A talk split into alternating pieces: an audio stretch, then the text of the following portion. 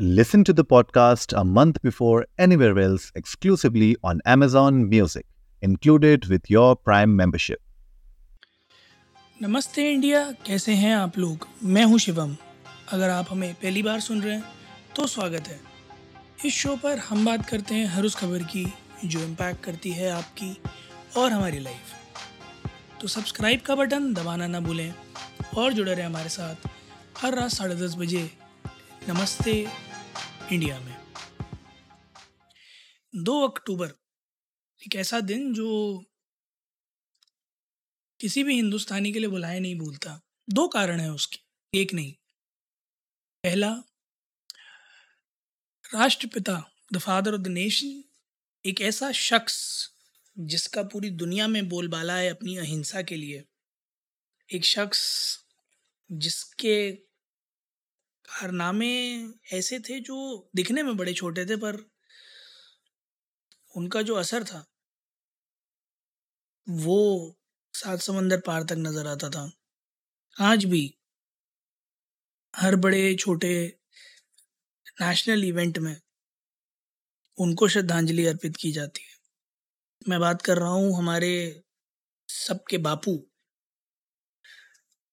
मोहनदास करमचंद गांधी जी की। जिन्हें हम महात्मा गांधी कहते हैं, एक शख्स जिस, जो डांडी मार्च के लिए जाना जाता है, जो चंपारण सत्याग्रह के लिए जाना जाता है, जो जाना जाता है जिसने अहिंसा के मार्ग पर चलकर अंग्रेज़ों को इस देश से बाहर भगाया था, वो शख्स जिसने भारत के लोगों को एक किया था अंग्रेज़ों के खिलाफ उस युद्ध में, आज ही के दिन, आज से तकरीबन एक सौ चौवन साल पहले उनका जन्म हुआ था और आज हम उनकी एक सौ एनिवर्सरी मना रहे हैं। एक बहुत ही मतलब अगर आप फ़ोटो देखोगे तो आपको बड़ी करिस्मेटिक पर्सनालिटी देखने को मिलेगी। उनका चेहरा वाकई में ये बात बयान करता है कि ये शख्स जिस भी मीटिंग में जानता होगा, वहाँ जाकर अपनी एक अलग ही पहचान बनाना जानता होगा। दूसरा एक और इम्पोर्टेंट शख्स है, जिसे अक्सर करके हम भूल जाते हैं, आज के दिन सेलिब्रेट करना। पर इस शख्स का भी, हिंदुस्तान की आज़ादी में और आज़ाद भारत की नई नींव रखे जाने में एक बहुत बहुत बड़ा हाथ है। मैं बात कर रहा हूँ लाल बहादुर शास्त्री जी की, जिनका जन्म 2 अक्टूबर 1904 को मुगल सराय यानी वाराणसी में हुआ था। और वो आज़ाद भारत के दूसरे प्रधानमंत्री थे 1964 से 1966 करीब। ऑलमोस्ट तीन साल का कार्यकाल था उनका। फॉरेन मिनिस्टर ऑफ़ इंडिया थे। कुछ समय के लिए होम मिनिस्टर ऑफ़ इंडिया भी रहे थे। ये वो शख्स है जो कि किसी इंट्रोडक्शन का मोहताज नहीं है। हिंदुस्तान के अंदर बहुत सारे बहुत सारे ऐसे मोमेंट्स हैं। ऐसे बहुत सारे स्ट्रक्चर्स हैं। ऐसी बहुत सारी पिलर्स हैं हिंदुस्तान के, जो आज भी बताते हैं कि लाल बहादुर शास्त्री जी ने कितना कुछ कंट्रीब्यूट किया है इस देश के लिए। जय जवान, जय किसान का नारा शास्त्री जी ने दिया। और ये वो शख्स है जो 1965 में पाकिस्तान के युद्ध के टाइम पर हमारे प्राइम मिनिस्टर थे। He fought he fought the smartest battle and we won it ये दो लोग ऐसे हैं जिनका हिस्ट्री में बहुत बहुत बड़ा सिग्निफिकेंस है। और सबसे मज़ेदार चीज़ ये है कि इन दो लोगों के इतने सिग्निफिकेंट कंट्रीब्यूशन के बावजूद भी आज कई सारे ऐसे लोग हैं जिन्हें ऐसा लगता है कि India is not a hospitable country 200 साल की गुलामी उससे भी पहले की मुग़लों की ज़माने से चली आ रही थी, उस गुलामी से आज़ादी मिली। भारत भारत बना इंडिया बना, एक आज़ाद देश बना, दुनिया की सबसे बड़ी डेमोक्रेसी बना धीरे धीरे आज दुनिया की सबसे बड़ी इकोनॉमी की तरफ़ अग्रसर है। वर्ल्ड फास्टेस्ट ग्रोइंग इकोनॉमी से लेकर अब वर्ल्ड बिगेस्ट इकोनॉमी की तरफ़ आ रहे इस देश में रहने वाले आज भी। अगर ये बात बोलते हैं कि India is no longer a hospitable country तो ताली दोनों हाथ से बचती है। लोग कहते हैं कि हम परफेक्ट नहीं है, पर ये देश परफेक्ट नहीं है। But you need to realise कि अगर ये देश परफेक्ट नहीं है तो उसे परफेक्ट बनाने में आप कुछ कंट्रीब्यूट कर भी नहीं रहे। देश तो वो भी परफेक्ट नहीं है जहाँ आप जाना चाहते हैं। और वो जहाँ भी है, वहाँ के लोगों ने पहुँचाया है। और as born on Indian soil the Indian citizens ये हमारा फ़र्ज़ है कि सिर्फ़ पंद्रह अगस्त, छब्बीस जनवरी, दो अक्टूबर, चार सितंबर, पाँच सितंबर, सिर्फ़ यही वो दिन ना हो जब हमें ये चीज़ याद आए कि अरे देश के लिए कुछ करना है। गांधी जी और शास्त्री जी जैसे लोगों के जन्मदिन पर या उनकी पुण्यतिथि पर हम आँसू बहाएँ और खुशी मनाएँ और जो भी करें और फिर याद करें कि हाँ we need to be patriotic enough to contribute for our nation साल के तीन सौ पैंसठ दिन हैं। उन तीन सौ पैंसठ दिन में आप एनालाइज कर सकते हैं इस चीज़ को कि इतना मैं इस देश के लिए करता हूँ। इतना ये देश मेरे लिए करता है। कहना बहुत आसान है टैक्स पेयर्स मनी कहाँ जा रहा है, किसी को नहीं पता वेस्ट होता है। But eventually there are plethora of things जहाँ ये टैक्स पेयर्स मनी जाती है और हम उसे यूटिलाइज भी करते हैं। मैं मानता हूँ सड़कों की हालत कई जगह ख़राब है पर कई जगह अच्छी भी है। मैं मानता हूँ बिजली पानी का कई जगह संकट है।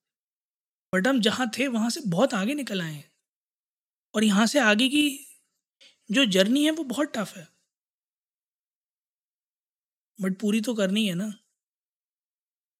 बड़ा एक छोटा सा एग्ज़ाम्पल लीजिए, आप आप एक बच्चा पैदा करते हैं, दो माँ बाप मिलके। अगर वो बच्चा बचपन में या फिर मान के चलिए कि दस ग्यारह साल का हो और वो आपसे बदतमीज़ी से बात करने लगे तो आप उसे घर से नहीं निकाल देते ना। आप कोशिश करते हैं उसको सही राह पे लाने की। करेक्ट। तो ये तो देश आपको रहने के लिए जगह देता है। खाना मुहैया कराता है।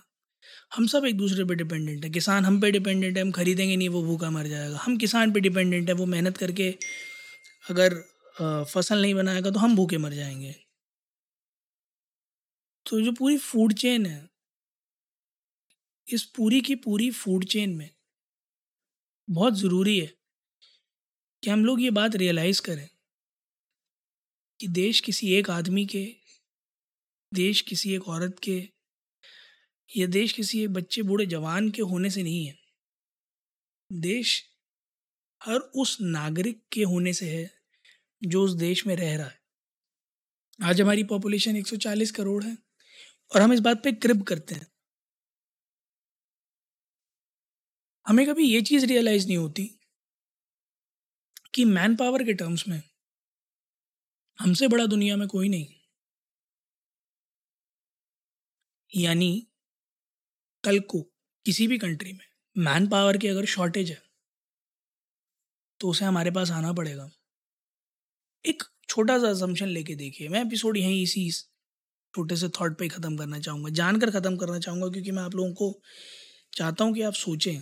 सोचने का मौका देना चाहता हूँ कि फ़र्ज़ करके देखें कि हिंदुस्तान में एक ऐसी स्टेट जो कि है भी एक्चुअली बट एक एक आइडियल सिनारियो लेके चलें कि दुनिया में जितने भी तरीके के हुनर हैं, जितने भी तरीके के काम हैं, जिसमें मैन पावर लगती है, वो सब इंडिया में अवेलेबल है अबंडेंस में विच इज़ ट्रू मानना क्या है? Which is true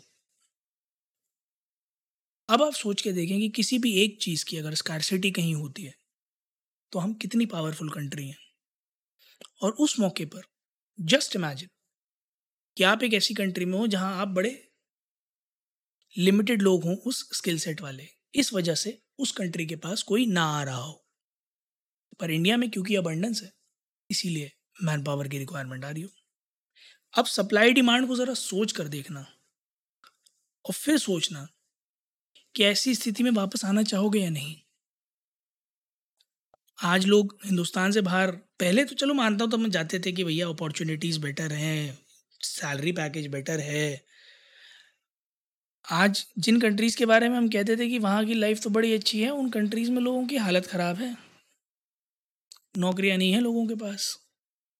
economic crisis में सबसे बुरे हाल में चल रही हैं वो countries the so called bigger economies मैं एक का भी नाम लूँगा तो बदनामी हो जाएगी, इसलिए मैं सबके बारे में बात कर रहा हूँ। वेर एज इंडिया जहाँ धीरे धीरे कंपनीज़ आ रही हैं सेटअप कर रही हैं तो एप्पल भी इंडिया में बनने लग गया। तो it's high time to realise कि is it even worth it is it even worth migrating from India to somewhere else क्योंकि आज जिन दो लोगों के लिए हम लोगों ने अपने व्हाट्सएप इंस्टाग्राम पे स्टेटस लगाए हैं, उन्होंने अपने जीवन काल में जितना भी कुछ किया, वो इसलिए नहीं किया कि एक दिन उन्हें याद किया जा सके साल में। उन्होंने ये इसलिए किया ताकि आज़ाद भारत में जन्म लेने वाला हर शख्स हिंदुस्तान की बेहतरी के लिए वैसे ही काम करे, जैसे उन्होंने किया था। They've left responsibility on our shoulders that we need to take forward मेरी आप सबसे वही छोटी सी अर्ज़ है जो मैं हर बार करता हूँ कि थोड़ा सोचिएगा। कि उस सिचुएशन में क्या करेंगे? जहाँ सप्लाई डिमांड में, डिमांड हिंदुस्तान में सबसे ज़्यादा है और हर कोई अपनी सप्लाई लेकर आ रहा होगा, पर आप हिंदुस्तान में नहीं होंगे। तब क्या करेंगे? उम्मीद है गाइज़ आप लोगों को आज का एपिसोड पसंद आया होगा तो जल्दी से सब्सक्राइब का बटन दबाइए और जुड़िए हमारे साथ हर रात साढ़े दस बजे सुनने के लिए ऐसी कुछ इन्फॉर्मेटिव बातें। तब तक के लिए नमस्ते इंडिया।